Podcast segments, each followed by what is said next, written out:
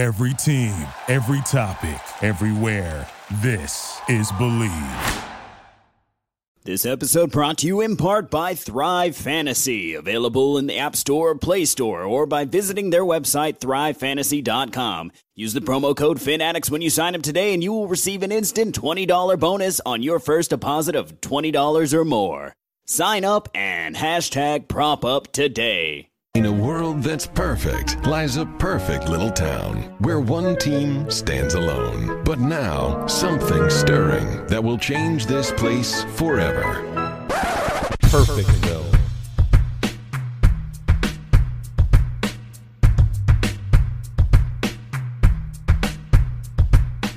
Welcome to Perfectville, your first place podcast for your 10 and 6 third overall pick, Miami Dolphins, now part of the Fanatics Podcast Network or whatever the hell we're calling ourselves. I'm Sam Marcoux, and he is the two time, yes, two time Hall of Famer. Of course, I'm talking about the good doctor himself, Mr. Christopher Cullen. Doctor, how in the hell are you, my friend? What a question, Sam. How am I? How am I? We're 10 and 6, so that's good. Above expectations before the season, but as the season prolonged and went, the ending sucked. I was pretty uh, upset about that, so I'm I'm 50-50, my friend. Yeah, 50-50. The Miami Dolphins finished 10 and 6. They do not make the playoffs uh, because the worst case scenario played itself out, Chris. The Miami Dolphins not only lose to the Buffalo Bills in week 17, they lose 56 to 26 and I can't believe I'm going to say this, Chris. It wasn't even that close. And uh, not only did we lose, but the four teams that we needed just one of them to lose all decided to uh, stomp mud holes in their respective opponents. So the Miami Dolphins go from a prospective fifth seed in these playoffs all the way to the eighth seed and the seven seed playoff seeding. So uh, the Miami Dolphins are home once again for the playoffs, but all hope is not lost, Chris. We are 10 and 6. We also have the third overall pick, thanks to the Houston Texans continuing to do Houston Texans things. We also have the 18th overall pick. We also have the 36th overall pick. We also have, I believe, four picks in the top 50 for the NFL draft. Uh, so all hope is not lost, Chris. No, hope's not lost, but um, very disappointing. And the most Dolphins thing ever, by the way. Uh, let's start 2021, a new season, guys. 2020 is over. Here we go. Um, we're going to do things differently. We need, we have four chances, four chances to get into the playoffs, and all four of them fall nil. Uh, and the Steelers, uh, which by the way, fuck Judge from the Giants, a six win Uh, team. Joe Judge, yes, Joe mad, Judge. yeah. mad that the Eagles played Dan Dierdorf's grandson or whoever his name is, and Studafel or Sudafed or whatever his name is, and uh, uh, they're mad that they didn't get get a fair shot at six and ten. Motherfucker, we're ten and six, and if Pittsburgh doesn't sit Connor Roethlisberger and everybody. They beat the Browns because they barely lost to them by two points, and we're in the goddamn playoffs, and we haven't said a fucking peep because we're not bitches. So shut up, Joe Judge. Uh, you, you're you're you're a horrible judge. Judge Judy makes you look like a woman, and um, yeah, shut up. We're ten and six, but like you said, Sam, Yeah, let's look at the bright side. Let's look at the hold on. Let's look at the bright side. Right, right. as the light here to the, my left. Yes.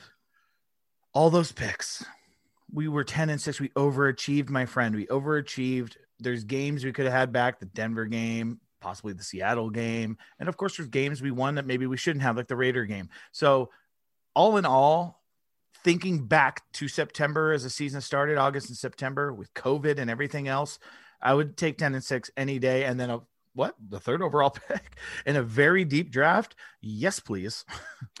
Yeah, it's it's very weird when you look at this through the big lens, right? When you when you zoom all the way back out and you take the last six months into account of everything the Miami Dolphins and other teams had to go through with regards to COVID, no training camp, so on and so forth, and you go, wow, they went ten and six, and they have the third overall pick and the 18th overall pick. Most Miami Dolphins fans would take that in a heartbeat and and and run with it. But the fact that the expectations shifted during the season uh, everyone's left with a really, really bad, bitter taste in their mouth, especially when you lose to the Buffalo Bills, not once, but twice, and haven't beat them in the Brian Flores era. That is one thing, a storyline going into next season, especially the way this uh, AFC East is starting to look. It looks like it's going to be the 90s all over again Buffalo Bills, Miami Dolphins. Uh, the Brian Flores is going to have to figure out how to topple the Buffalo Bills mountain that is in front of him, but we'll save that for another day. Uh, you take a look at what the Miami Dolphins did overall, and you have to be pleased, especially when you now look at the lack of talent, not only at the wide receiver, Chris, we talked about that on the show. We talked about what happens if DeVante Parker and or Preston Williams aren't available, and we now found out uh, we just didn't have the talent. We thought we were going to have the talent, we didn't have the talent, but we also don't have talent at the at the running back position uh, we're so young on the offensive line that if you look at the amount of time our quarterbacks, whether it's Fitzpatrick or Tua, were given, it's towards the bottom of the league. And you look at all these factors on offense, and they overachieved as a team. That's how good the defense was. That's how good Jason Sanders and the special teams was, and that's how good the coaching staff was, quite frankly. Uh, which really leads me into uh, one of the topics that we want to talk about on this last episode of the season because this we're not going to be talking about the season in terms of week to week anymore after this episode. Um, a lot's been made about Chan Gailey here, Chris. Chan Gailey just recently resigned uh, after uh, Brian Flores and Chris Grier came out and said, you know what? We expect all of our assistants back. We're now down to assistants. I don't know if you saw the news here today, Chris, but our defensive line coach uh, is is parting ways with the Miami Dolphins as well. But let's stick with Chan Gailey. Much maligned, he seemed to be the whipping boy this season uh, in terms of coaches. There's always somebody that we're going to attack, attack, attack. And this year it seemed to be Old Man Gailey. Uh, one season in, and he resigns. I wonder, Chris, if he woke up and realized, you know what? I'm 69 years old. Nice, and I'm looking at Twitter and I don't need a bunch of fucking dorks who eat their boogers telling me how I'm doing bad at my job. I've spent 50 fucking years coaching football. Guess what? Fuck you. I'm retiring again. I'm out. Bye bye, losers. I mean, I, if I'm Chan Gailey, that's why I resign. I don't need this shit. I'm 70 years old. I just want to fucking write X's and O's on a fucking whiteboard. Why am I getting yelled at by people who've never even played this game before? Uh, but what do you think? I mean, what are your overall thoughts of Chan Gailey, good, bad, or otherwise? Otherwise. Um, there's times where he played, uh, called a good game plan, Kansas City game, the Arizona game, uh, opened it up, aired it out. I think Chan Gailey was brought in for one thing, and it was to be the offense coordinator for Ryan Fitzpatrick. Like that's the one thing that he was brought in here to do, which is dumb enough. And maybe it's because it's senile 70 year old brain. But if you're dumb enough to think that Tua is not going to get a shot at all, but maybe it's one of those things he came out, they're like, dude, he's not even a year off of hip surgery. The chances of this guy playing without a preseason or a real training camp are probably very slim unless Fitzpatrick gets hurt. And he's like, all right, cool. I'm in for like a you know 14 plus game season with my old pal Ryan Fitzpatrick, the beard. Uh, I, am in. I'll, I'll, come out of retirement to do that. And then here we are. The bye week gets shifted weeks prior than it's normally supposed to be, altering all the plans. And then all of a sudden, Tua is thrusted into the offense, and he's like, I don't know how to call for this guy It wait, can he run? Wait, shit, he's left-handed. Uh, screens. Let's just run screens. Just keep throwing screens. And, and he gets he gets a little bit of flack. Too much. I, I was. Well, you could. I might be a leader delete uh, this week because I was I was fucking hot Sunday, um, and I was all over Chan Gailey, and I have been a lot this season. Um, but he's also calling plays for uh, Ahmed and Mack Hollins. So it's kind of you're you're working with dog shit here and trying to make pottery. Like it's just that's tough to do with a rookie quarterback that was seemed to be struggling. So he, there's both bad play calling, uh, bad situational awareness in football. Like you throw down the whole field, you get to the red zone, all of a sudden three runs in a row. I I, I don't know if he's overthinking it, trying to like outsmart the defense, but I'm I'll, I will just end with this. I'll just end with this. I'm glad he's gone. Bring in somebody young, bring in somebody innovative, somebody that's excited to work with Tua, not Fitzpatrick, who's almost 40. Bring in somebody else. I'm glad he's gone. Goodbye from Perfectville, Chan Gailey. Well, there you go. I mean, uh, whether you like him or you don't like him, he's gone, and we are going to have to replace him. I wonder who we are looking at to replace him. We're going to talk a little bit more about that. I, am curious with Chan Gailey because there were times where everyone was saying he was super vanilla. Chris, I think you said that often that he was just a very vanilla play caller, especially when Tua was in. But then I would see plays where we're doing like triple reverses, you know, laterals back to the wide receiver who's throwing it to a tight end who's getting you know 55 yards. And I'm like, well, that doesn't seem very vanilla to me. Um, what what what is it? It, it, it? Can it be both? Was he too vanilla, but then also almost too creative, or, or because you can't do that gimmick shit every single play. At some point, you know, the linemen have to get up and block the guys in front of them. The running back has to find the hole and, and run through the hole. The wide receivers have to catch the damn ball. I mean, if anything was evidence, you look at what happened in that Bills game we had so many drops that Unreal. it didn't matter what play call was was happening. We just didn't have the talent to actually execute those plays. But then on the other side of that coin, Chris, I, am pulling my hair out over here when I see Jakeem Grant lining up and running down the seam as the middle of the field, you know, seam ripper. Like you can't throw that ball over the top of the defender and let it drop into Jakeem Grant's hands. He's not Tyreek Hill. Everyone says he's a poor man's Tyreek Hill. He's not. He's not that receiver. He's a guy that you have to give the ball in space in the flat and let him create. He's not a guy that can burn past everybody. And then because the angle to get that ball over a normal sized human and then down into that elf's hands, it's just you can't do it. And I'm like scratching my head, going, why the fuck is Jakeem Grant in the slot running down the middle of the field, you know, playing uh, tag with the safety? That doesn't make any sense. And by the way, Chris, if you are able to do it like Tua was one time, you, uh, of course, go back to the drops. Jakeem Grant doesn't know what to do with the ball. So it was stuff like that that was driving me mad. Like you can't put Jakeem Grant in that position. You're setting your team up for failure if your play design is for Jakeem Grant to be the guy that's running down the middle of the field with a safety and a cornerback behind him.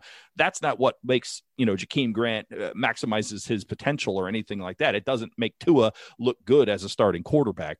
Um, but I don't know, man. I'm just so confused with Chan Gailey. I guess I'm glad he's gone as well. And I will say this: I'm not as hard as, on Chan Gailey as other people are but I don't know what this team's offensive identity is supposed to be. And after 16 games, we should know if we're a running team, a throwing team, uh, if we are a finesse team, if we're a power team. Like, we don't know any of that. Like, I feel like there's more questions now almost than there were before the season. And that's when we had a rookie quarterback coming off a devastating hip injury who'd never played a down of football in terms of the NFL in his life. Like, so the fact that we have zero clarity I think means Chan Gailey probably made the right decision to walk away. I am curious, Chris, if he walked away after the press conference, if he made the decision once he found out that Chris Grier and Brian Flores pretty much flat out said, Tua is our starter. He is our starter. He is our starter. And I'm wondering if after that, Chan Gailey was like, well, then I'm out because maybe he was here for Ryan Fitzpatrick. Yeah, it could have been that. Um, I, I, don't know. There, there's so many meetings that happen in the NFL. There's no way that he found out that's the case. I mean, he's the fifth overall pick. Um, he's going to be the starter next year. Fitzpatrick yeah. literally getting his AARP card in the mail starting in a year or two. So it's not going to be him. It's going to be Tua. And the thing with that is the whole offseason last year, you don't know you get Tua until the day one of the draft. So free agency, anything opens up, you don't know who you're building around. Is it Herbert? Is it Tua? Is it um, a free agent? Is it Fitzpatrick? We didn't hit anybody in the top five.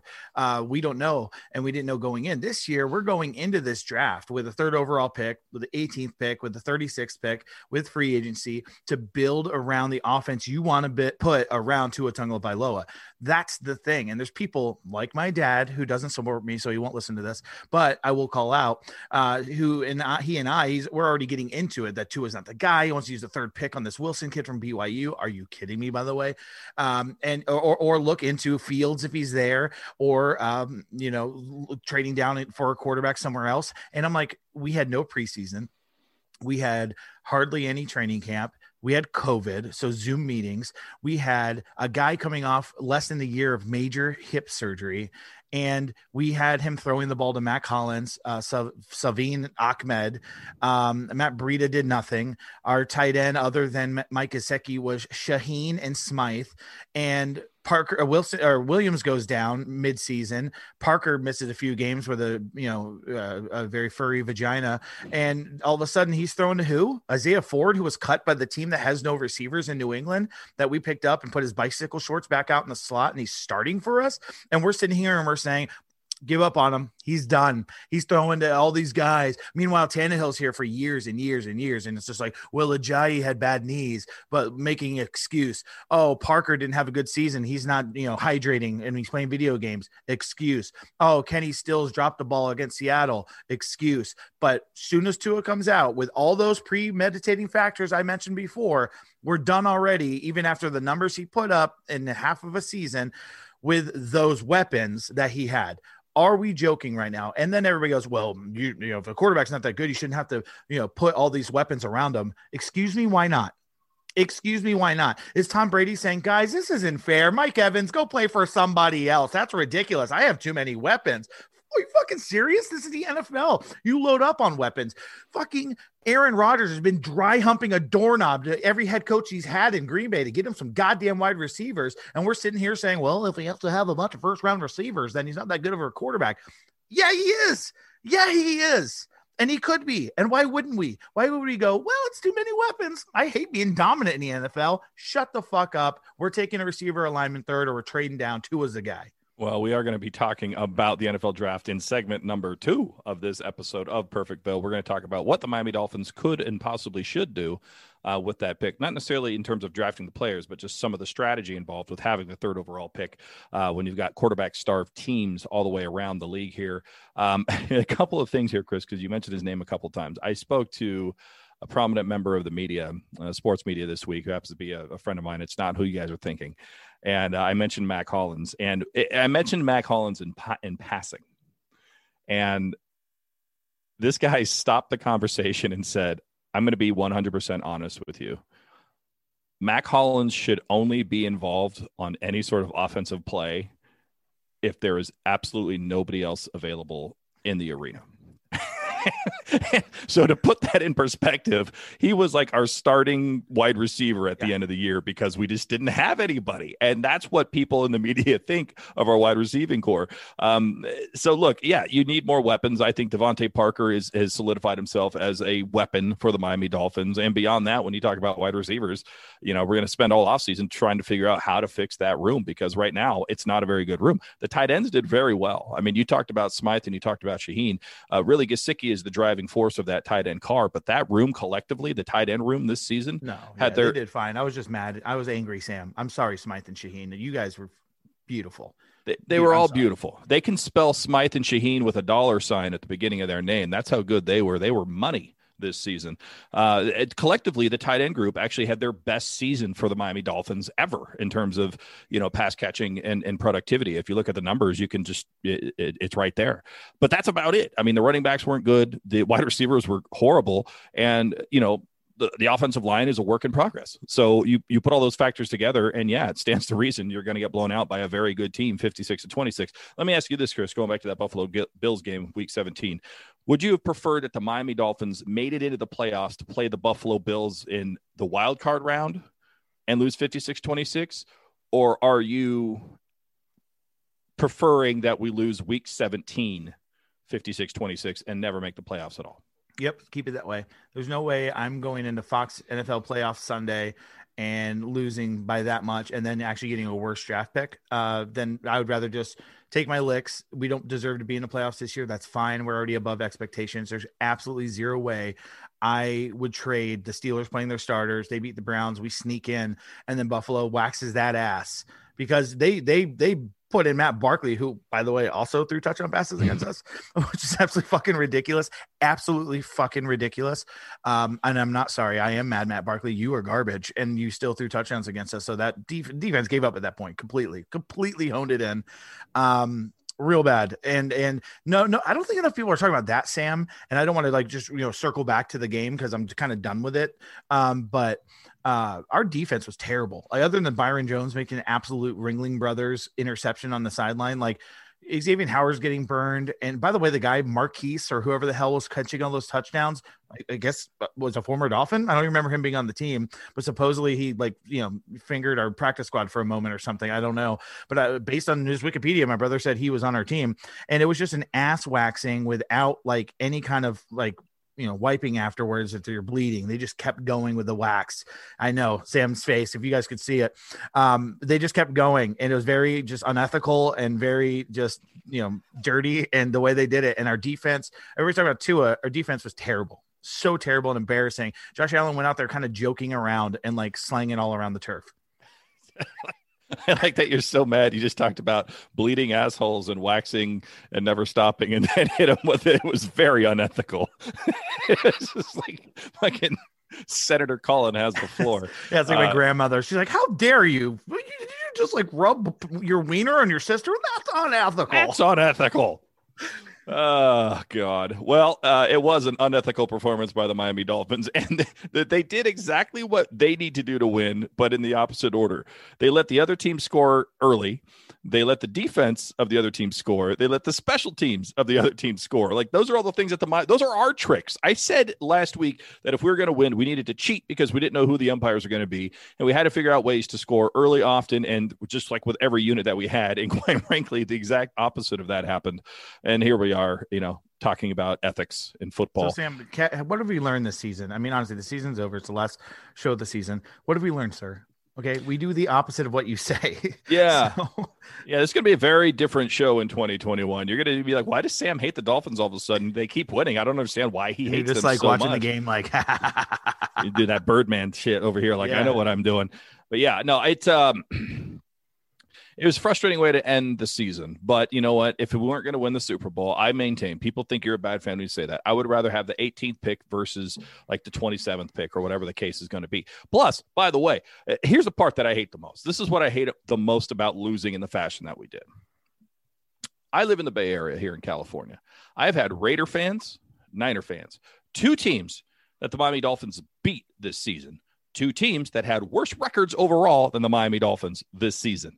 They came up to me this week, Chris, and were like, wow, what an embarrassing performance by the Miami Dolphins 56 to 26. What do you have to say for your team? Like, I can't believe you even repping their colors. Like, my God, I'm like, you pieces of hoe shit. I can't believe that you're talking crap to me when my team beat the crap out of the 49ers and came back and stole and ended the season for the Las Vegas Raiders. Why the fuck are you guys even talking to me without written permission from a doctor? Like, I don't understand at all why you guys have any reason to talk to me this season about the Miami Dolphins losing 56 to 26 in embarrassing fashion. I'm sorry, 49ers. What was the score of that fucking game in your home fucking city? What was that? What was the score of that Miami Dolphins game? Raiders, what happened? Did you turn the game off early because you thought you won? Shut the fuck up, other fan bases that are worse than me. Like, that's like a fat guy giving me advice on how to lose weight, Chris. I don't understand what the hell the Raiders and Niner fans are doing out here in California, but they certainly aren't shutting the fuck up like I asked them to. It's obviously uh, math. It could be meth. That's it. It's probably meth. I mean, I mean, honestly, they, they I mean, that, they just talk shit. That's it. That's Cowboys fans. You know, That's I- sports fans. You're right. Yeah, I, I yeah, but I live in a melting pot like you, Sam, where like a lot of like people moved from like the Northeast, the Southeast, you know, the West. Everybody wants to, everybody wants to live in North Carolina because like the cheap taxes and uh, unexpensive houses. So everybody moves here with a five one six area code from the fucking Bronx or Long Island, and they're all like, "Yeah, the fucking Giants," and I'm like, "You you won six games. We did that literally in October. So like you shouldn't be even trying to get into the playoffs right now. Are you kidding me right now? Although I do love the memes. The internet's undefeated, Sam, and I love Oh. the meme of the Dolphins uh, looking out at uh, you know the window, the, the the Squidward meme, looking out at you know the two six win teams like vying for playoffs as we have ten wins. Ten wins. It, it- it's it, that's the thing, Sam. We had ten wins. It's a fun fucking season, right? Remember last year? Do you remember last year, Sam? I know you do. We were watching. We were doing the show every week. We're losing every week. Maybe pulling out a night nail biter against the fucking Jets, celebrating the most ridiculous things like an onside kick recovery when we lost by thirty, and here we are. We won ten games, man. Like with what in the preseason was a daunting schedule that nobody would have picked us to win. And here's the best part: we get one more next year. Hopefully, more playoffs. 17 regular season games, most likely to be agreed upon. And our team's just going to get better. All those draft picks, 30 million in cap space. Free agents want to be here. They're liking stuff on Instagram and Twitter. They want to be here. The Robinsons, the uh, whatever the, the receiver from Detroit, they want to be here. Marvin Jones Jr. Mar- yeah. Thank you, sir. Marvin. If you want to be uh, on the show, I'd love to apologize in person. Thank you so much. Those free agents want to be here, Sam. No state taxes, young core, second youngest team in the league. And Brian Flores has motherfucking respect. And when he walked on that field, I'm telling you right now, that Bengals game, when he walked on that field ready to fight, pulling his mask down, every single NFL football player that saw highlights on NFL football, uh, Good Morning Football on Sports Center next day, were like, God damn, I want to play for that fucking dude. So I'm telling you right now, we might get some bargain deals. This team's going to look different. Man, you're right. The internet is undefeated. I saw so many good things coming on the uh, coming on the old Twitter box here this week, which uh, is great because it's almost that time, ladies and gentlemen. We're going to take a quick break. We're going to go pay the bills, as they say in the biz, and we're going to come back with your favorite, my favorite, Chris's favorite, elite tweet or delete tweet. Right after these words. You see, when you're a hairy mofo like me, you require special tools to meet your needs. And when I'm talking needs, I'm talking help, which extends to below the belt.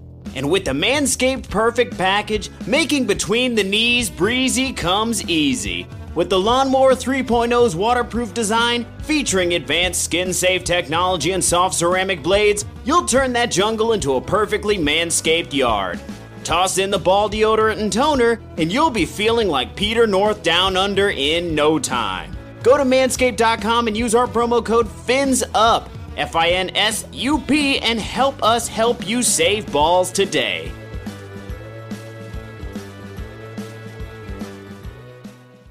And we're back, and it's time for the best segment in the history of podcasting. Of course, we're talking about elite tweet, elite tweet, or delete tweet. Easy for me to say there, Chris. Are you ready for a little bit of elite delete action, Doctor? Oh, I'm always ready for action, sir. All righty. Well, this one comes from Dylan Ashcroft, who's actually a writer here on the Fanatics Network uh, at Dylan John 34. How pissed is the fan base going to be when Miami drafts Parsons with that first pick? Micah Parsons, linebacker, Yeah. Penn State. I don't know. I, I, I'd, I would say I wouldn't delete that. I mean, I wouldn't. I, I mean, we need offensive weapons. Let's be real. But if you guys have seen the highlights and the videos and the pictures of Micah Parsons from Penn State, he makes Cam Wake look like Bryant Gumbel. Like it's it's like that. It's that. He's. I mean, maybe not that much, but like he he is fucking a monster. He he played running back in high school. He had like 45 touchdowns at running back in high school, dude. Like this kid's athletic as shit. Gets to Penn State to put him in middle linebacker. Has like 82 tackles and only starts four games. Sophomore year has 14 tackles and like two, three or four sacks in the Cotton Bowl. Unbelievable. I think he runs a 4 4 40. He's like 6'4, 6'5, 240, something like that. Shredded like cheese and just looks ridiculous. And I don't know if we get to three and this draft being so deep with receivers as it is, in running backs where Brian Flores goes, guys, I'm going to take him. Like, and just, I need him on my defense because I want to coach this guy and I don't want to coach to coach against him. That, that's it. So, elite tweet. I'm not deleting that. If we pick him, I wouldn't be upset at all. You know, you convinced me. I was going to tell Dylan to delete that shit because I wasn't a Micah Parsons fan, but you sold me on one of the stats that you told me there, Chris, is the fact that Micah Parsons plays running back. And if we can get a linebacker slash running back, we don't have to spend a draft pick on a running back later. We're playing we both just- ways, boys. playing both ways. RB, LB. There you go, man. I like it. Elite tweet. There you go, Dylan. See, Dylan knows what he's talking about. All right. I get it. I understand. I, I see it now. All right. This one comes from old friend, old fan hell friend, Mr. Casey Brock, aka at Basie Croc. Uh, very simple tweet here, Chris. And I think he's gaslighting here a little bit. But this is what Casey says Dolphins OC, Adam Gase. Yep, that is his replacement for Chan Gailey, according to at Basie Croc. Dolphins offensive coordinator Adam Gase. Now, elite tweet or delete tweet? Okay, so I would say normally to delete this.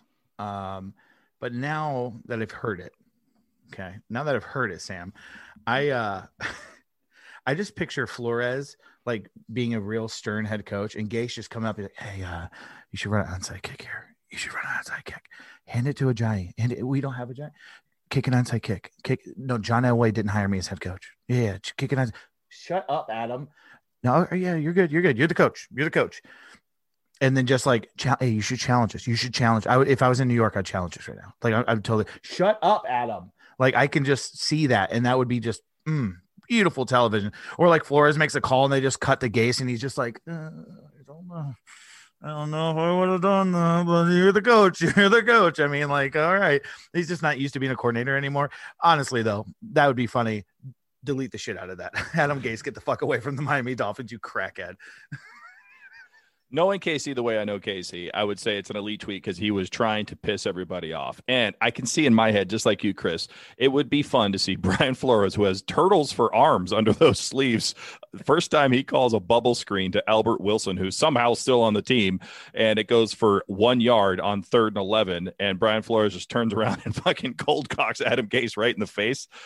It might be worth it at that point. I might hire him for one season just to see Brian Flores punch him right in the fucking face. Uh, but no, all agree to. Can we just all agree Brian Flores would fucking wipe the floor with Adam Gase? By the way, I, am pretty sure Adam Gase even understands that at this point. But uh, no, uh, delete tweet. Here, here's a good one. This is a good one here. Um, Keith Beebe at Keith Dolphin. Sure felt some nostalgia yesterday watching the Dolphins get pounded in Orchard Park, early 90s all over again. Jesus. Elite tweet or delete tweet, Chris? Uh, I would say delete because that's some bullshit. But he said pounded, which is hilarious. So I'm just picturing like a Buffalo Bill, like just fucking a dolphin. And honestly, looking at that score, is that much worse than the 64 to whatever to the Jacksonville Jaguars in the AFC divisional? I mean, we had to win and we're in. That's it. We had one job. We were like how sad was it, by the way, that I'm sitting there looking at their inactives at 11:30 and like, please say Josh Allen, please say Josh Allen. like I didn't trust this team at all. And then what did they do? They come out McDermott's like, fuck it, go out there and just fist them right now, fist them. And Josh Allen comes up, and then like they're they're like they're like linebacker got hurt, and I'm like, oh, that's to be the red flag. McDermott's to bring ring in the ring in the boys, right? Diggs got hit a little cheap shot, right? And then I'm like, oh, they're to rein them back. Here comes the backups. We're about to we're to sneak this one out. He kept sending them out there, and they just kept scoring, and it was just they pounded us. BB, I fucking hate you.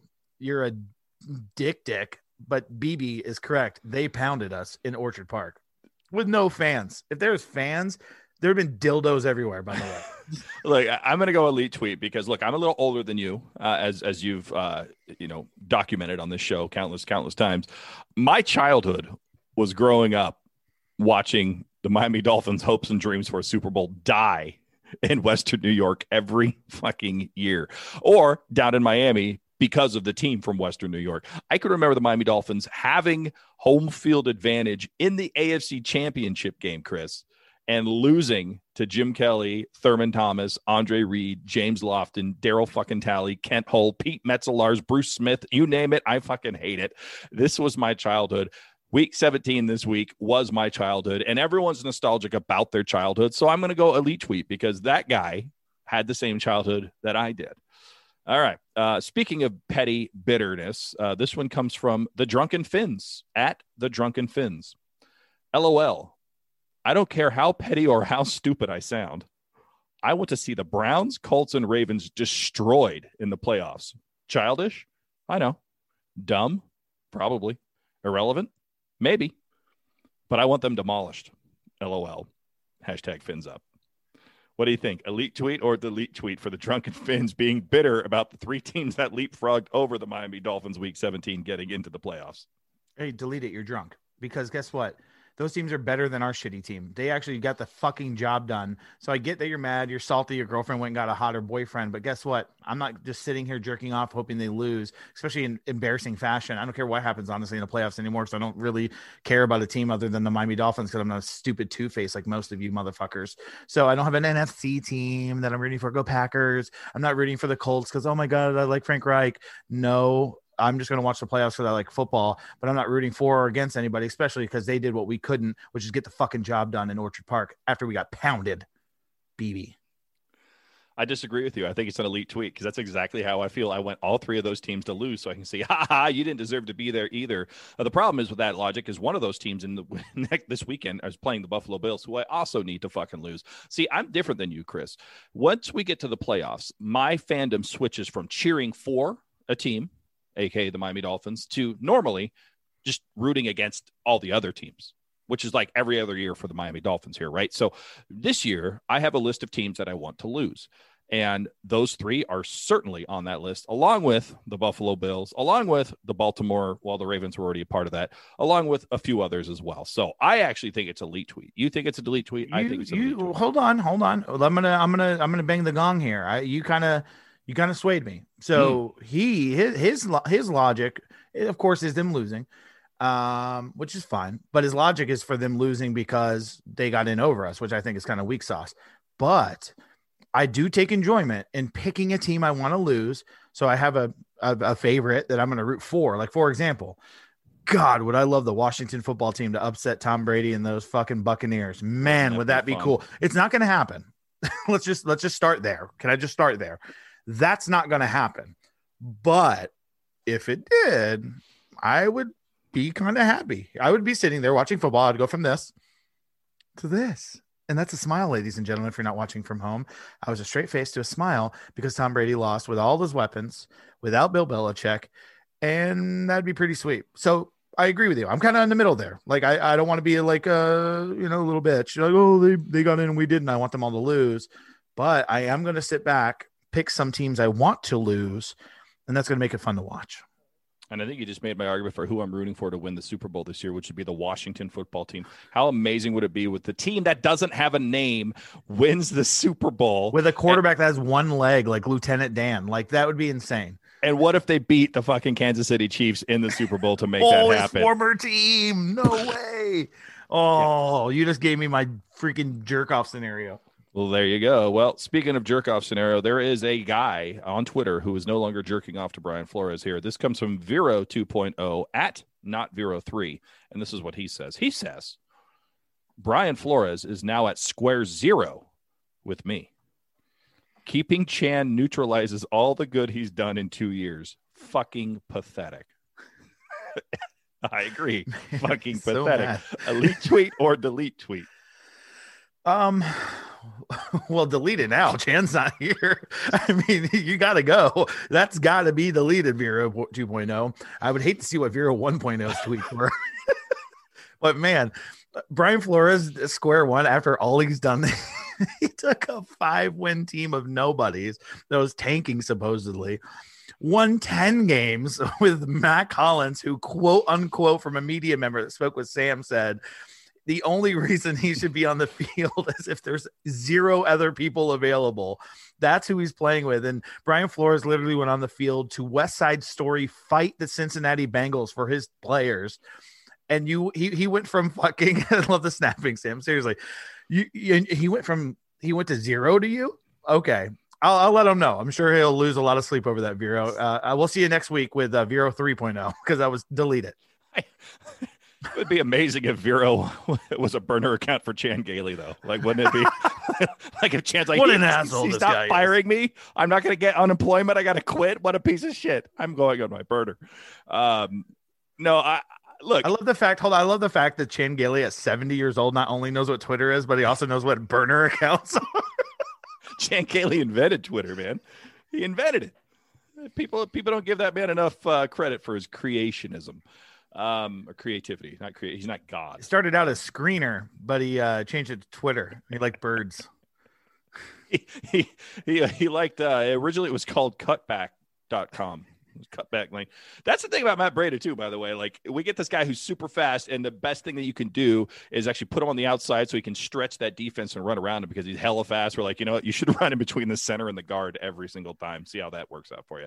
So more evidence that maybe Chan Gailey did need to go. I just think it was funny that this guy gets all bent out of shape. Vero ripping his shirt off, pulling his hair out. Like he kept Chan, and you believe this? He's a piece of shit. Square zero. He's done nothing for this franchise. What's that? We went 10 and 6. We have a hella draft picks and we're getting better. Nope, square zero because he's keeping a guy who got us to help get us to 10 and 6. And meanwhile, like 15 minutes after he sends that tweet, Chan Gailey's like, I don't want to work anymore. Sorry. Bye. So yeah, I think you got to delete the tweet. He there, saw Vero. he saw Vero's tweet and he said, Wait, they're keeping me? Uh hey Brian, uh yeah, buddy, I gotta go. like, are you kidding me, man? Like that is the reason, really?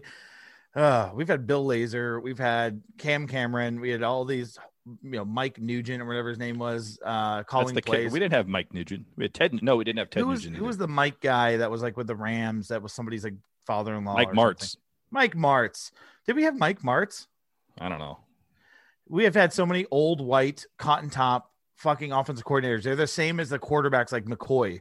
They, we keep these offensive coordinators around. They keep bouncing around leagues find someone new. Brian Flores needs to call like Kent State University's quarterbacks coach who just draws up the annexation of Puerto Rico and give him a fucking shot. Like we keep hi- rehiring rehashing these same guys, and all you get to do, and all you're doing for these defensive coordinators is giving them a fucking NFL films library of situations and scenarios to watch tape on because they've been coaching since the 40s. You need to find new blood what did like these guys are bringing in like the Joe Brady's from LSU and shit? Yes, do that. do that and build talent, and, and things will be different. You can't keep bringing in Chan Gailey's. I, I will agree with Vero uh, 2.8 on that. I think we get Anthony Lynn and he becomes our offensive coordinator. But anyway, we'll talk about that another time. Last one, last one for elite or delete here on this episode of Perfectville. This comes from Ashley with the heart emoji uh, at Ashley underscore Nataliana. It's kind of a cool name. Um, Fitz needed to be our man today. Hashtag fins up. Now, she's referencing the fact that Tua did not have a good game week 17 against the Buffalo Bills. Uh, she's suggesting that the uh, COVID ridden old man Ryan Fitzpatrick would have done much better against the Buffalo Bills, and he needed to be the starting quarterback uh, uh, to a team that gave up 56 points. Uh, elite tweet or delete tweet for uh, Miss Ashley here. Ashley, Natalie, Tatiana, whatever, go back to Black Widow and delete that tweet because Ryan Fitzpatrick doesn't play fucking free safety and wouldn't stop 56 points from being scored. So that doesn't matter. And that's why women should watch football. oh,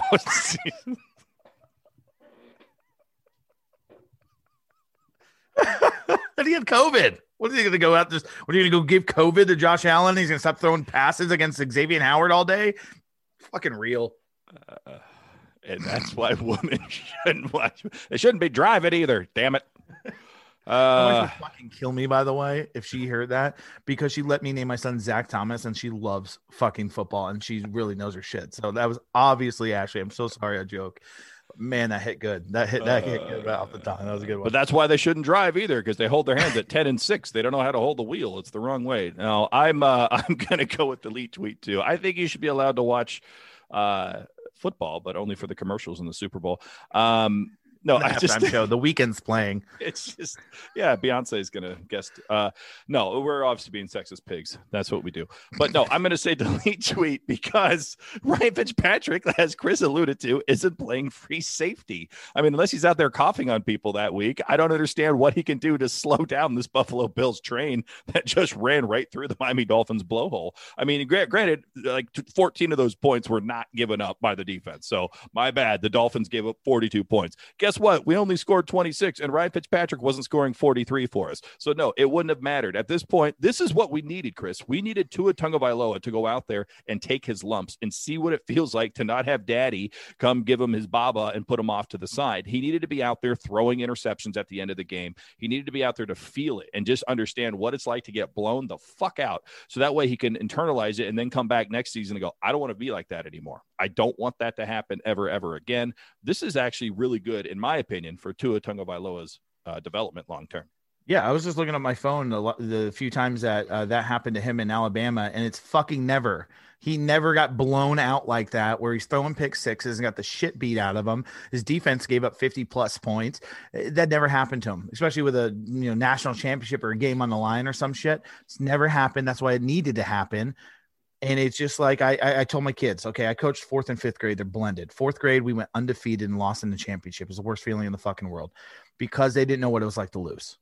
We went seven and zero oh to start the season, playoffs included, with a bye week, and we thought we are hot shit. And we went into this championship game and a team we beat thirty-one to twelve in a regular season, and we lost. We lost twelve to six. We gave up the same amount of points, but scored twenty, you know, plus less because we went in with a big head. We didn't take the week serious during practice we didn't know what it's like to lose. Fast forward to fifth grade year, the next year, we go six and one. We lost a regular season game. That sucked. We lost to them, and this team ran on the field and acted like they just won a Super Bowl, beating us in a regular season on a last second second kickoff return for a touchdown with a starting running back out of the game. They they just thought it was the world. Well, what happened? We go to the championship again against the same team from last year. We win.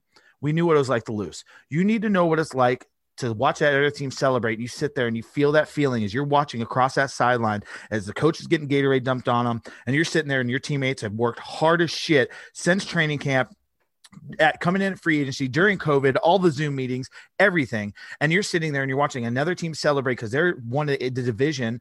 They're they're celebrating with their teammates, and you guys are walking sulking off the field. That sucks. That's the worst fucking feeling in the world, but you need to feel it because it's going to fuel you for the next few years to come and more. He needed to see that needed to happen, like you said. Dada couldn't come in and save him. We needed to take his lumps there, and that's one of the reasons I wanted Tua to play. Well, and uh, Tua did play, and he played very poorly. And hopefully, he can learn from it, study the tape, and come back next time. Just like we're going to come back next time and finish off this episode of Perfectville talking about the NFL draft. Why? Because our team isn't in the playoffs, so we have to talk about the draft. That's what we do. We're going to talk about the draft. We're going to talk about the Hall of Fame, and hopefully, they get it right this year. And you guys know exactly who we're talking about and what we're talking about. We'll be back right after these words. Get some skin in the game with MyBookie, where odds boosts, lightning deals, and free bets await all season long. And with Turkey Day right around the corner, there really is no better time to feast on some NFL action.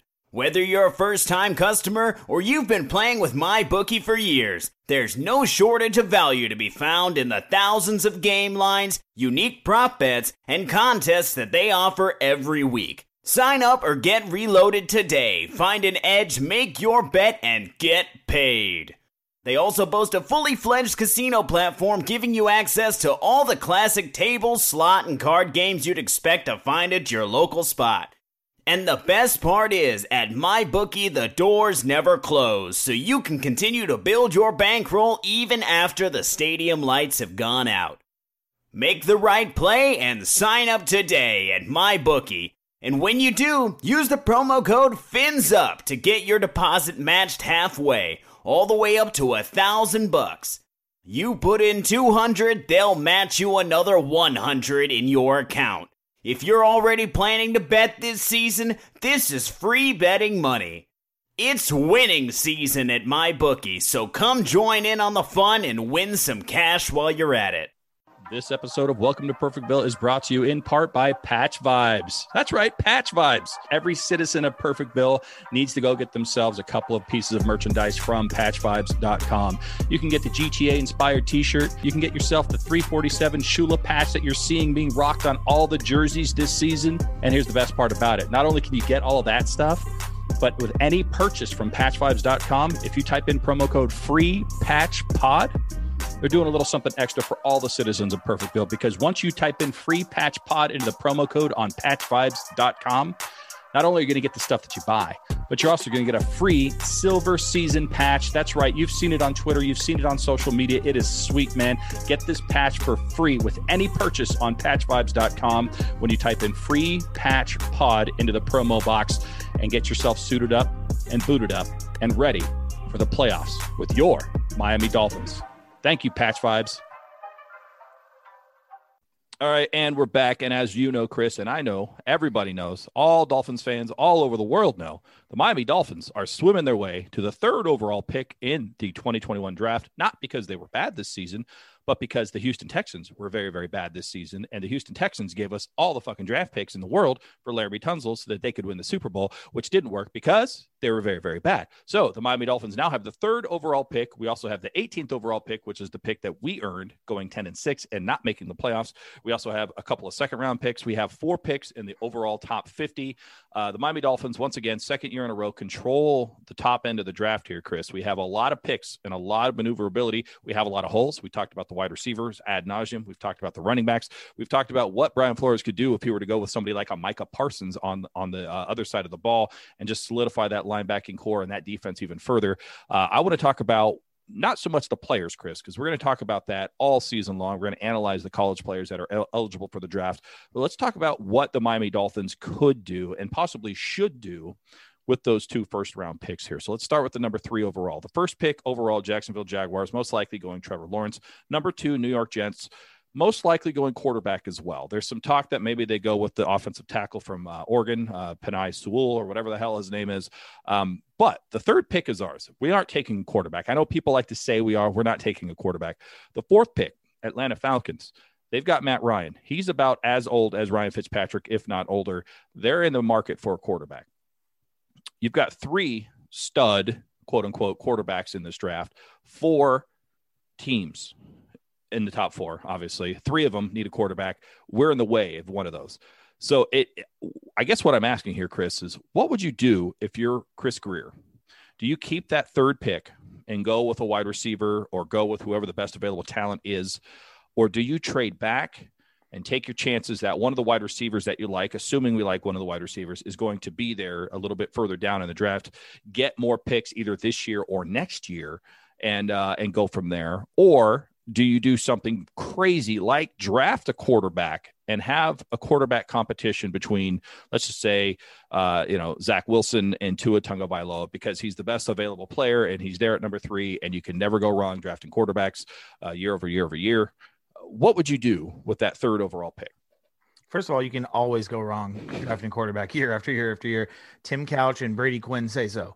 Um, but no, you don't bring a Mormon in to battle a Hawaiian Samoan guy for a quarterback. Like, although that sounds like a comic book and ridiculous, that can't happen. Here's what we do, Sam. If if you fall in love with with, with Parsons or DeVonta Smith, like if you guys could see Sam laughing in my picture. I just, I'm just laughing because it was so you were so definitive. You don't bring a Mormon in to battle a Hawaiian Samoan. Everybody guy. knows that. It's, it's in the Bible. You can't do it. It's in Joseph Smith's Bible. You can't do that.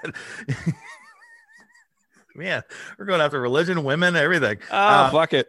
It's, it's new year. the last, yeah, the new year game season's over. Kind of honing it in. No, I'm not. I'm fucking into this shit. Let's go. So number third overall, DeVonta Smith. Just won the Heisman. First time since Desmond Howard. I mean, he's getting comparisons to Marvin Harrison. Like eh, eh, that's not a small feat, dude. Like Marvin Harrison doesn't have a lot of comparisons. If you think of Marvin Harrison, you're like, oh, who else is like Marvin Harrison? You're like, I, I can't think of any. His dad, But- maybe. I don't yeah. know. Marvin Harrison Sr. But DeVonta Smith is a perfect example of Marvin Harrison. He's not the biggest guy. He's not the fastest guy. He's not a he's not Jakeem Grant speed, and he's not DeVante Parker uh, size. But what he does is his route running and it, the way he sets up defenders, the way he like knows what the quarterback's thinking, and the way he reads zone coverages and finds the zone, and then the yards after catch. That's what he does. That's a guy. If you fall in love with him, you take him because that's a weapon right there. A very familiar with a quarterback named Tua Tagovailoa, who he caught the touchdown pass in the national championship game, freshman to freshman, to win that game against Georgia. So, uh, and, and Tua actually, there's video that's come out that Tua has t- that talked DeVonta Smith into coming to Bama to play with him, win national championships with him. These guys are close. These guys are tight. There's even like secret little messages of roses being uh, posted that are getting uh, spent around Twitter too. If you look it up, it's there. DeVonta Smith, a little rosebud. Tua said the rose always blooms or whatever. So there, there's little secret messages. I don't know if Grier's going to listen to them. Maybe uh, Parsons might be the pick. Maybe. Here's my thing. Sam, you mentioned it. Atlanta, Carolina, Detroit, possibly all need quarterbacks behind the Miami Dolphins. And like you said, Atlanta right after us, we're in the way. If Carolina and Detroit are worried that Atlanta's going to take Justin Fields or, or Wilson and they're in love with the guy, they're calling our phone. And Chris Grier is going to listen. And if Chris Grier can move back to seven or or or six or eight and still get Chase from LSU, which I don't think the Bengals pass on him. And, and I, to I pair agree him with up you. Everyone's Burrow. got everyone's got that left tackle from Oregon going to uh, Cincinnati, and I understand why to protect Joe Burrow's uh, blind side. But there's absolutely zero chance if Ja'Marr Chase is on the board at number five when the Bengals pick that he gets to number six. That let's just take that off the board right now. That is Joe Burrow's buddy. That's his homie. They won championships together. That is happening if Ja'Marr Chase is there at five. Right. Absolutely. I agree with you.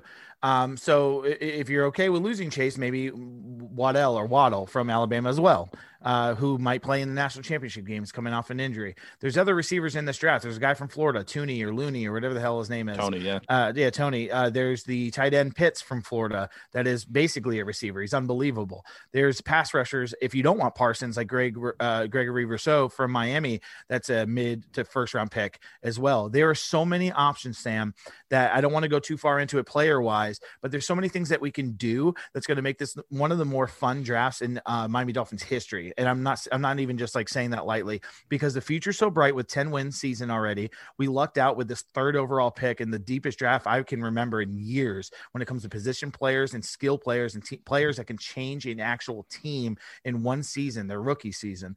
And we can bring those guys in with the defense that we already have on par with our team. Sam, it's like those one, two, three picks can be the guys that walk in and you're like, oh, you're the guys we needed. That's it. That's it. Mm, that little bit, when you sprinkle a little bit more salt in that little soup and you like take a bite and you're like, there it is. That's it. That's going to be those guys. And we can do it by doing so many things. We can even trade, we can keep three, draft DeVonta Smith.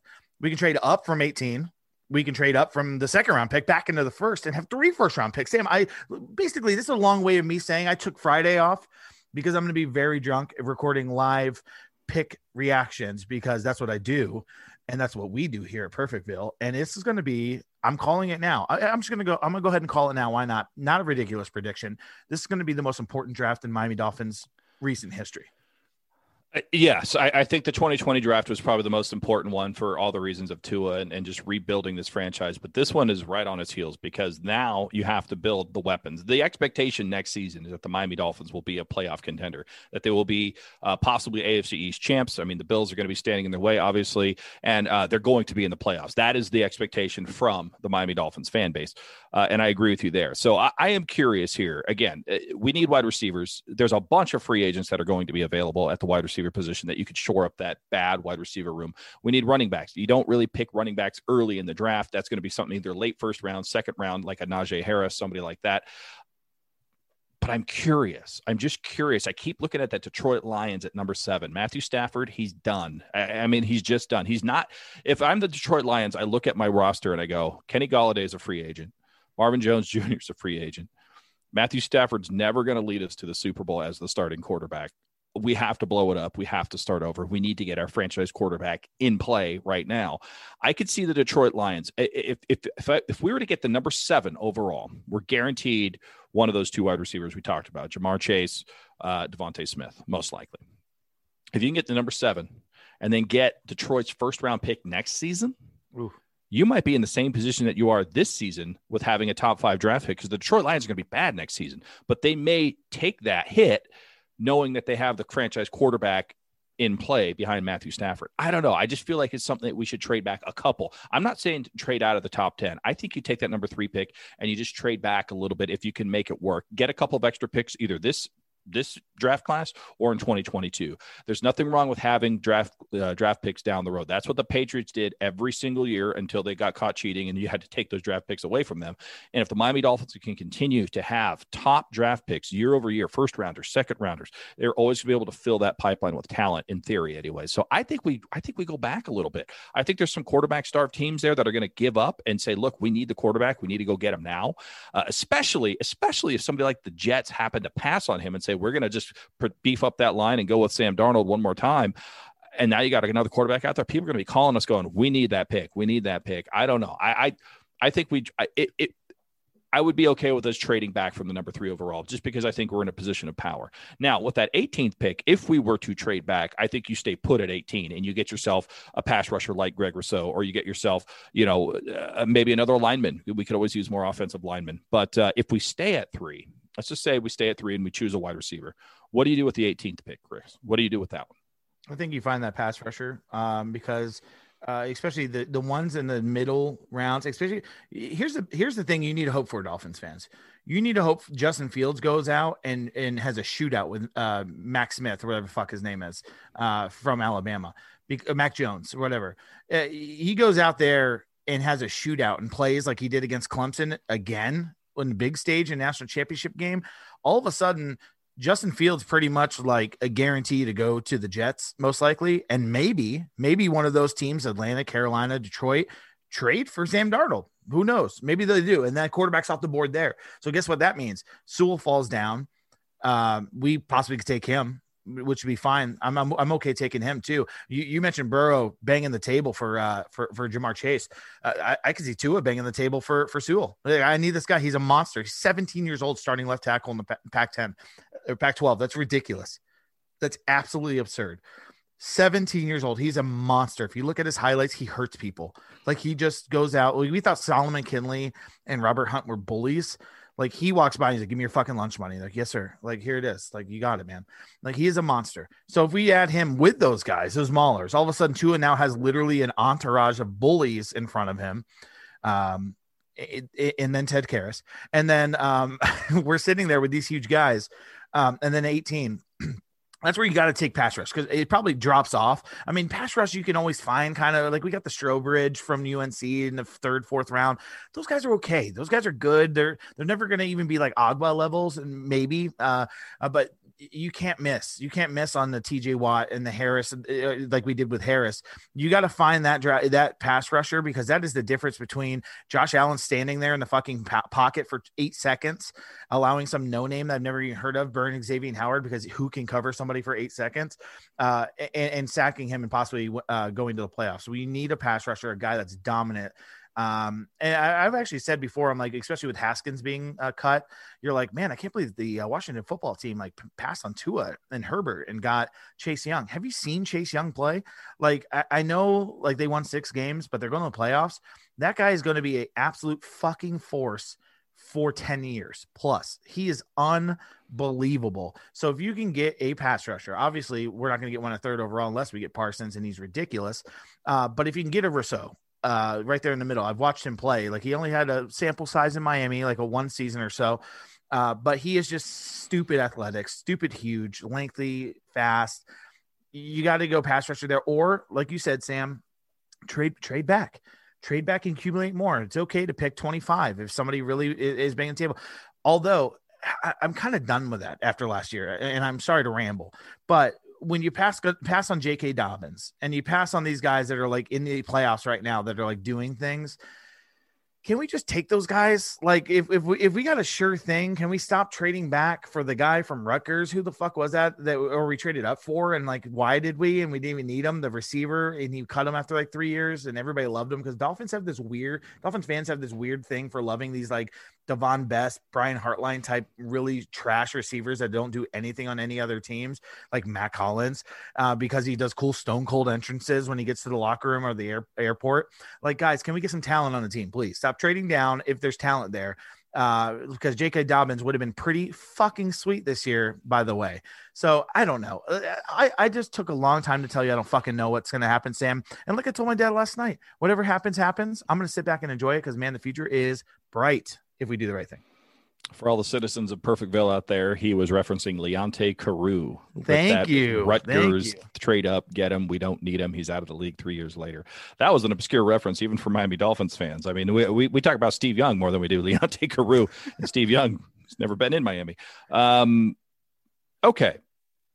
I, I think this is what I think. If we stay at three, we trade back from 18. And the reason I think this is I don't think you take a running back like Najee Harris at 18. I think that's still a little too high. But once you get into the 20s, there is value and you can justify, especially Najee Harris. So I think you trade back a little bit, maybe get yourself a third round or maybe even a, a, low second round pick, and you go get Najee Harris as your starting running back, and you pair him with somebody like Myles Gaskin. I don't think Myles Gaskin's yeah. going anywhere. And you have Najee Harris, you have Myles Gaskin, you got a young running back duo back there. Um, your line is going to get better. You still have your second round pick and your third round pick, two second round picks and a third round pick to, if you need to, go get like an Alex Leatherwood or somebody else to shore up that line even further if you need to. Um, that's what I would do. If if we trade if we trade back from number three, then I think we stay put at 18. I don't think we trade back at all because now you're getting two talents that are really, really close in terms of talent. And I think you let those two grow together. And I think the play for me is if we move back from number three, let's just say we go to like number eight, let's say we trade with the Panthers or something like that. I think we get a wide receiver at number eight and then I double down, man. It changes my strategy completely. And I go wide receiver once again at 18. I think you take the kid from uh, that kid, Tony from, from Florida. If Kyle Pitts is there, I know the tight ends have been really good for the Miami Dolphins. You put Kyle Pitts in there with Mike Gesicki as your top two pass catching tight Christ. ends. Oh my God. Look the fuck out. That offense right there, it, it, it would be really, really hard for that offense to go bad. Um, that I don't know. I just feel like depending on what we do with three dictates what we're going to do at 18. I know that sounds very, very basic and also very, very profound. But what I mean is, if we stay at three, I think we trade back from 18. If we trade back from three, I think we stay put at 18 and just leave it right there. So uh, we need wide receiver help. Obviously, uh, if you if you have a pass rusher, again, get pass rushers. Uh, we were much improved this season. We could always be better. If, if, Greg Rousseau was there at 18, I'd be shocked, but that would be awesome. I'll do this. I doubt he's there, but let's just say we're at 18, Chris and Patrick Surtain the second is there. we don't need a defensive back necessarily, but can he play safety? He's unbelievable. Surtain, He's unbelievable. The name alone allows Miami Dolphins to accept that pick, I think. Uh, name alone, of course, uh, but with paying Xavier Howard and Byron Jones, we're like, there's fucking 10 other positions on the field. Please. I'm going to just rattle off some. And I'm not even to like even, I don't know. We picked a corner in the first round again uh, after paying Xavier Howard. Uh, that better include a trade for Xavier Howard to like get, I don't know, Chase Young. Um, I take that uh, trade. right. And, and, then like our second or something. But I'm going to rattle off some numbers for you, Sam, right here. and this is because of where I live. So you're probably going to guess now because I said that. But 157 attempts, uh, 1,140 yards, 19 touchdowns, a 7.3 yard per carry average, mm. being mocked everywhere into the early to mid second round. I love Travis Etienne. I love Najee Harris. Javonte Williams from UNC is a motherfucking bulldozer. He is a goddamn just ripped your balls off bull in a china shop. He's pissed when he runs the football. He refuses to go down. I've watched a lot of ACC football, a lot of UNC football because their quarterback is from right here where I live in my son's high school. This kid is damn good. And the reason his yards are only 1,140 is because the other running back, Carter, had a 1,000 yards too. Like they were unbelievable. And if he's there in a second, you take a pass rush and a receiver and you get him and pair him with Gaskins. You want to talk about thunder and lightning? That's what they had at UNC. They had Carter, lightning, they had Williams, thunder. But the best part about this Thunder is that it keeps rumbling down the field because even though he's a big, strong dude at 220, he's fucking fast. And the combine might not even show it. And that might even drop him a little bit more. But there's a difference between wearing shorts and a tank top, 40 yard dash speed, and in the motherfucking game and your adrenaline's going crazy speed. Javonte Williams, if he's there in a second and we go receiver and pass rush in the first, you run up there like Javonte Williams, running through BC's defense, pushing people over, and you draft him. All right, well, there you have it. You, you, you guys have the strategies now for the Miami Dolphins, the first round of the 2021 NFL draft. Again, once again, the Miami Dolphins control the board they got two picks in the top 20. I mean, people are going to be calling them. They're going to be calling people. They can do whatever it is they need to do. Even if they stay put and guarantee themselves two top 20 picks, that's a good day for the Miami Dolphins, round one of the 2021 NFL draft. Uh, speaking of the NFL draft, there was a fifth rounder here, Chris. We're going to end on this hopefully high note. There was a fifth rounder way back when Mr. Jimmy Johnson drafted this guy, and he retired Mr. Jack Del Rio after a preseason game. Jimmy Johnson actually talked about that on the NFL Network the other day. And of course, I'm talking about Hall of Fame finalist, top 15, once again, Mr. 54, Zachary Thomas, uh, a finalist second year in a row for the Hall of Fame here, Chris. He's got a lot of competition. I thought last year was his year to get in because this year, as we talked about at this time last season, is going to be tough. I mean, he's got Peyton Manning, he's got Calvin Johnson, he's got Torry Holt, he's got all kinds of people on this list. Uh, I mean, it's just it's it's it's a murderer's row. Uh, Charles Woodson is on this list. Leroy Butler, who started the Lambeau Leap. I mean, that alone might get people to come in. People are stumping for Tony fucking Boselli, which I'm going to hold my rant on Tony Boselli getting into the Hall of Fame because if Tony Boselli, who played seven fucking seasons in the NFL, gets into the Hall of Fame before Richmond Webb and Zach Thomas, I'm going to have words with the Hall of Fame. But uh, congratulations to Mr. Zach Thomas. Chris, what do you think? You named your son after this guy. Obviously, you think he believes he deserves to be in the Hall of Fame. So do I. But realistically, is Zach Thomas getting in this year, 2021? Um, I hope so. And this isn't even like a joke or um me, me trying to be facetious or anything like that. This guy deserves to go to Hall of Fame. Like he is a Hall of Fame football player. And Zach is such a humble dude that he came out and said, just being a finalist is good enough for me. That's bullshit. Like That's complete bullshit. He needs to be uh, appreciated for what he did for so long in an era where he's playing against the greatest defenses you've ever seen as far as the Ravens, the Tampa Bay Bucks, these teams that had Derrick Brooks and Warren Sapp and John Lynch and Ray Lewis and Ed Reed. And he's playing there with good guys too Sam Madison, Patrick Surtain. None of those guys are in the Hall of Fame. Ed Reed's in the Hall of Fame. John Lynch is in the Hall of Fame. Like these guys are in the Hall of Fame that surrounded Derrick Brooks and Warren Sapp and Ray Lewis. Zach Thomas was just um he, he was slower than everybody else. He wasn't as tall. He uh he just needs to be in, man. If you look at the numbers from Urlacher comparatively, when Urlacher went in first first time, like first ballot, yeah, he went to a Super Bowl. I mean, great. You know, that's good. Uh, he went to a Super Bowl. He was not part of an amazing defense. Rex Grossman was his quarterback. He went to the Super Bowl because how good the guys around him were. Zach Thomas was great regardless of who was around him, whether it was Trace Armstrong, um, Adewale Ogunleye, uh, Tim Bowens, Daryl Gardener, Jason motherfucking Taylor. It didn't matter who was around him. Zach Thomas was great. And he did it without 4 3 speed. He did it without 6 4 height and he just put up number after number. And when when when um, Kevin Mawae comes out during his Hall of Fame speech, his his Hall of Fame speech, like the one that you get, you get one of those. That's it. And he comes out and he vouches for his direct two game a year AFC East rival that Zach Thomas should be in the Hall of Fame, who he played against year after year, game after game. Who, why are we letting sports writers that have never played before, like John Clayton making these decisions when Kevin Mawae u- utilizing minutes of his only short time of a Hall of Fame speech. He'll never get back again, vouching for this man to be in the Hall of Fame. How's that not just an absolute shoe in right there? That's a, that's all I would play. When when Armando Salguero talked in last year and like was like going to bat for Zach Thomas, I would have just walked up and pushed play on the tape of Kevin Mawae speech saying something and hit stop and said, I rest my case. That's it.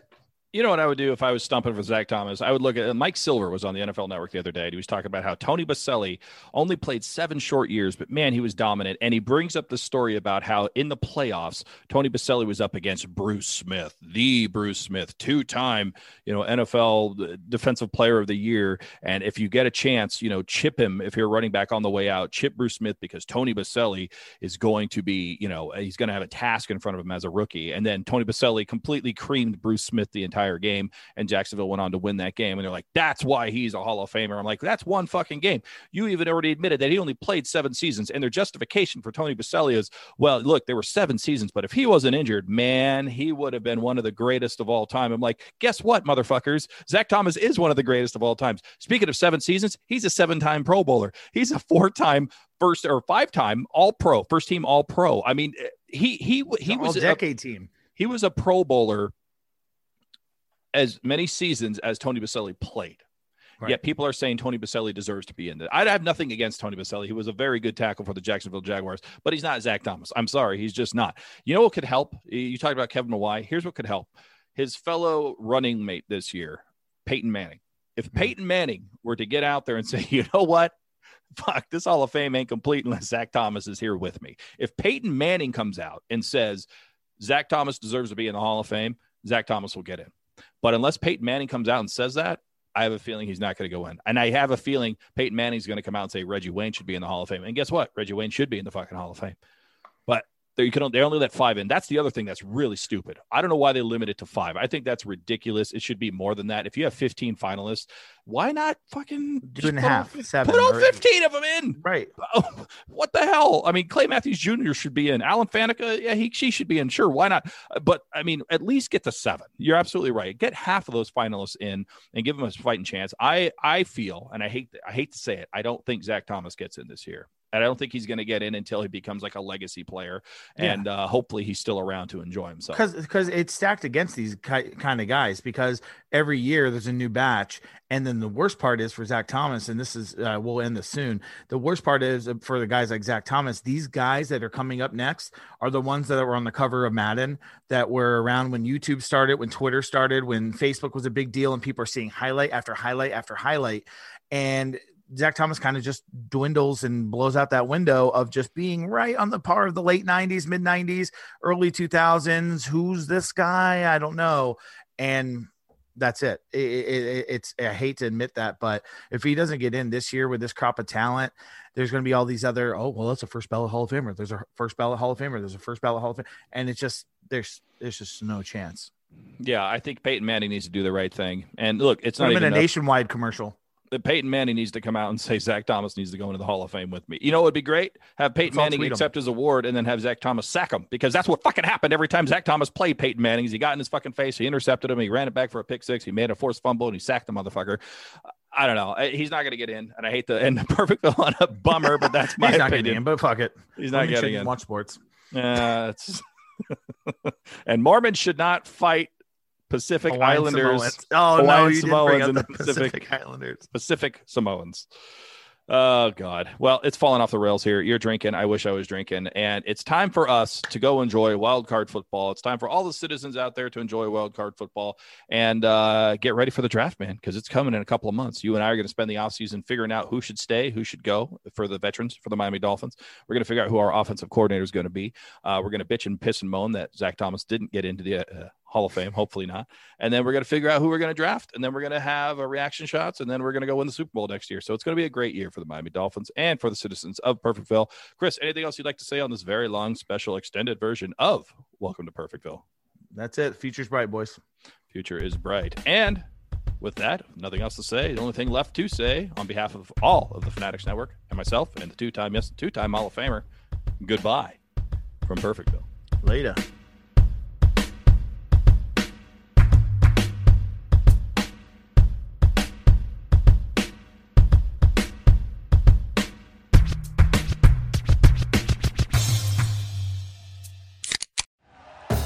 Thank you for listening to Bleav. You can show support to your host by subscribing to the show and giving us a five star rating on your preferred platform. Check us out at Bleav.com and search for B L E A V on YouTube.